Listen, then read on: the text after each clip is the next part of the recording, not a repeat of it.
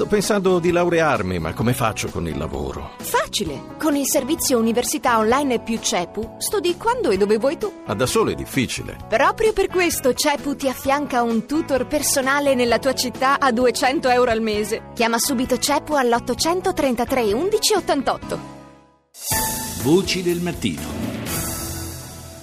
E proprio delle conseguenze, possiamo dire, di quegli attentati continuiamo a parlare, lo facciamo ora con eh, il segretario generale aggiunto del SAPPE, il sindacato autonomo di polizia penitenziaria, Giovan Battista Durante. Buongiorno. Buongiorno a voi. Ieri le agenzie hanno battuto la notizia dei, delle grida di giubilo che si sono levate dal, da alcuni detenuti eh, per terrorismo, detenuti eh, islamici nel carcere, nella sezione speciale del carcere di Rossano in provincia di Cosenza alla notizia eh, del, degli attentati di Parigi. Questo in qualche modo ci riporta al, a un problema del quale ci eravamo già più volte occupati in passato, cioè quello della gestione non facile eh, di questo tipo di detenuti nelle nostre carceri, considerando eh, che ormai eh, molte inchieste lo hanno dimostrato, proprio le prigioni rischiano a volte di essere un incuba, un, una sorta di, di, di incubatrice per quanto riguarda il processo di radicalizzazione dei detenuti. Sì, sicuramente il rischio c'è, eh, non tanto e non solo per queste sezioni speciali dove ci sono questi detenuti particolari eh, condannati per reati di terrorismo, ma in generale un po' in tutte le carceri perché noi abbiamo tanti detenuti islamici, tantissimi stranieri, molti di questi eh, professano la religione islamica, eh, provengono da aree del paese, eh, dei paesi a rischio quindi è opportuno eh, monitorare costantemente, eh, oggi ancora di più, questi detenuti e eh, le difficoltà sono sicuramente tante perché intanto c'è il problema della lingua, quindi eh, anche eh, nel caso di ascolto di notizie eh, bisogna eh, avere chi eh, traduce poi quando queste persone riferiscono tra di loro, è importante seguirli quotidianamente per cercare di capire proprio cosa dicono. Ma siamo attrezzati per questo? Beh sì, la Polizia Penitenziaria oggi è attrezzata anche per questo, abbiamo un nucleo investigativo centrale che lavora anche su queste cose, eh, in collaborazione anche con altre forze di polizia. Eh, è un lavoro che riusciamo a fare, che facciamo quotidianamente, eh, è ovvio poi che qualcosa può anche sfuggire, però noi ci mettiamo tutto l'impegno, abbiamo personale anche qualificato per fare questo tipo di lavoro.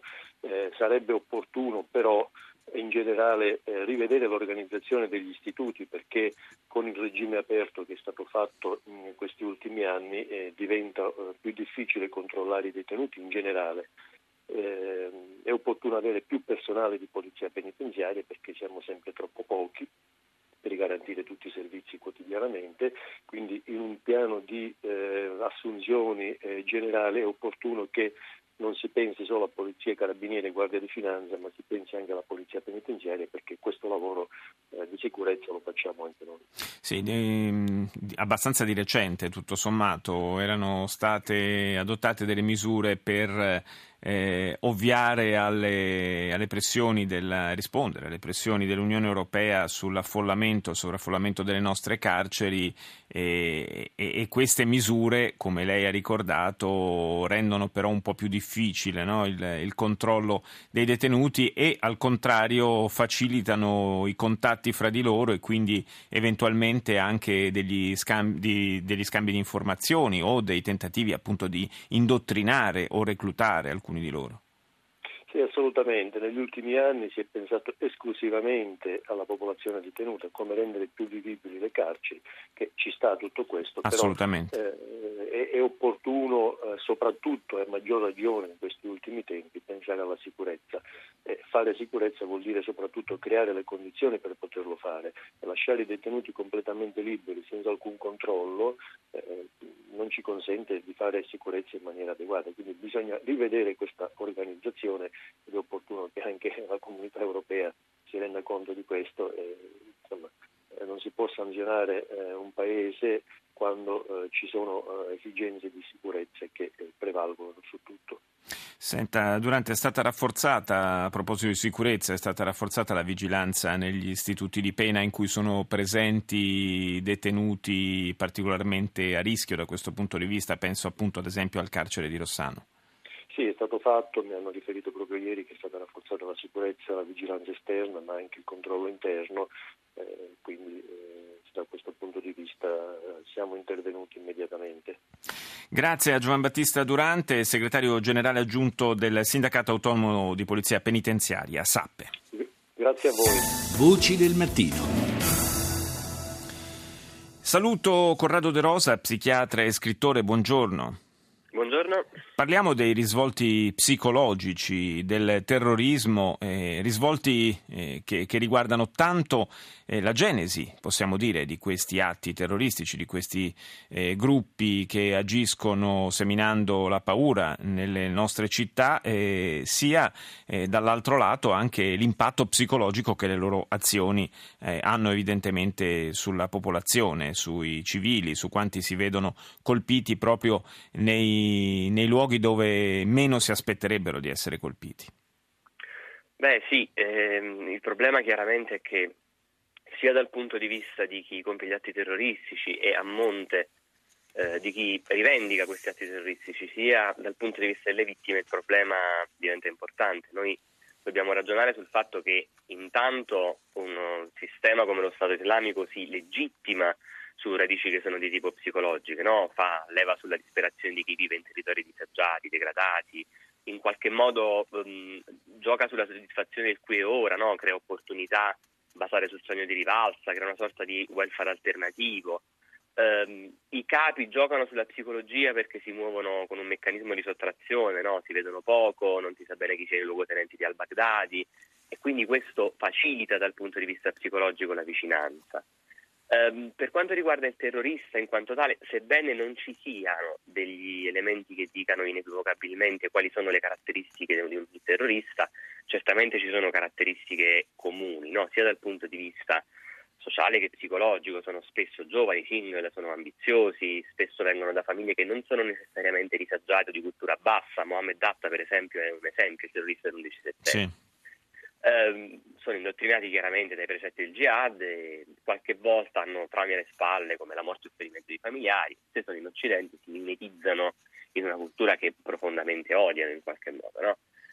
Però, però, è un odio questo che riescono spesso a dissimulare molto bene, anzi, eh, certo. eh, anzi eh, abbiamo assistito a, a casi di, di, di, ragazzi che eh, fino a poco prima avevano vissuto in maniera estremamente occidentale, occidentalizzata, anche molto lontana tra l'altro dalle indicazioni del Corano, che poi all'improvviso invece hanno questa virata verso il fondamentalismo. E quello nasce da due aspetti. Primo, da rabbia, disperazione e bisogno di identità di queste persone che si avvicinano a chi in qualche modo li recluta e dall'altro lato appunto dai sistemi di reclutamento che sono sempre molto più sofisticati, eh, che giocano molto sull'aspetto del pensiero fondamentalista, no? cioè del principio per cui c'è una fede incondizionata al Corano che poi diventa un modo di pensare. Il fondamentalista non pensa perché il Corano in qualche modo pensa per lui mm. e che gioca sul meccanismo psicologico del fanatismo, no? un'organizzazione di pensiero molto ossessiva che si estremizza, che è influenzata da figure carismatiche.